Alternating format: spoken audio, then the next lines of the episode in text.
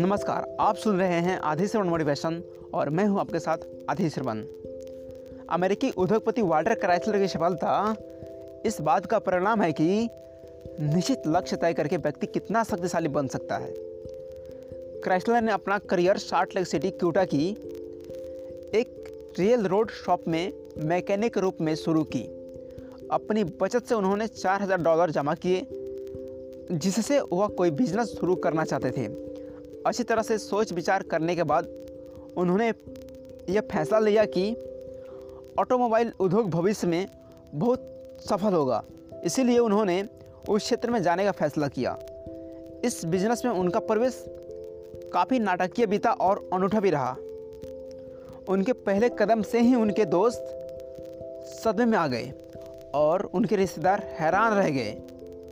इसका कारण यह था क्राइसलर ने अपनी सारी संपत्ति से एक कार खरीद ली। जब कार शार्ट लेक सिटी आई तो उन्होंने अपने दोस्तों को सदमे में डालने वाला एक और काम किया। उन्होंने कार के पुर्जे पुर्जे अलग कर दिए। कार के सारे पार्ट्स खोलकर पूरे दुकान में फैला दिए और फिर से जोड़ने लगे। यह काम इतनी बार किया कि उनके दोस्तों को लगने लगा उनकी दिमागी संतुलन खराब हो गई है। उन्हें ऐसा इसलिए लगा क्योंकि वह क्राइसलर के लक्ष्य को समझ नहीं पाए थे। दोस्तों ने यह तो देखा कि वह कार के साथ साथ क्या कर रहे हैं, लेकिन वह उस योजना को नहीं समझ पाए थे दरअसल क्राइसल अपने मस्तिष्क में कार की चेतना विकसित कर रहे थे। वह उसे निश्चित लक्ष्य से भर रहे थे।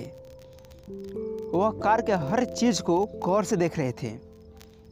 वह जब कई बार कार खोलकर जोड़ ली तो उसके बारे में सब कुछ जान गए।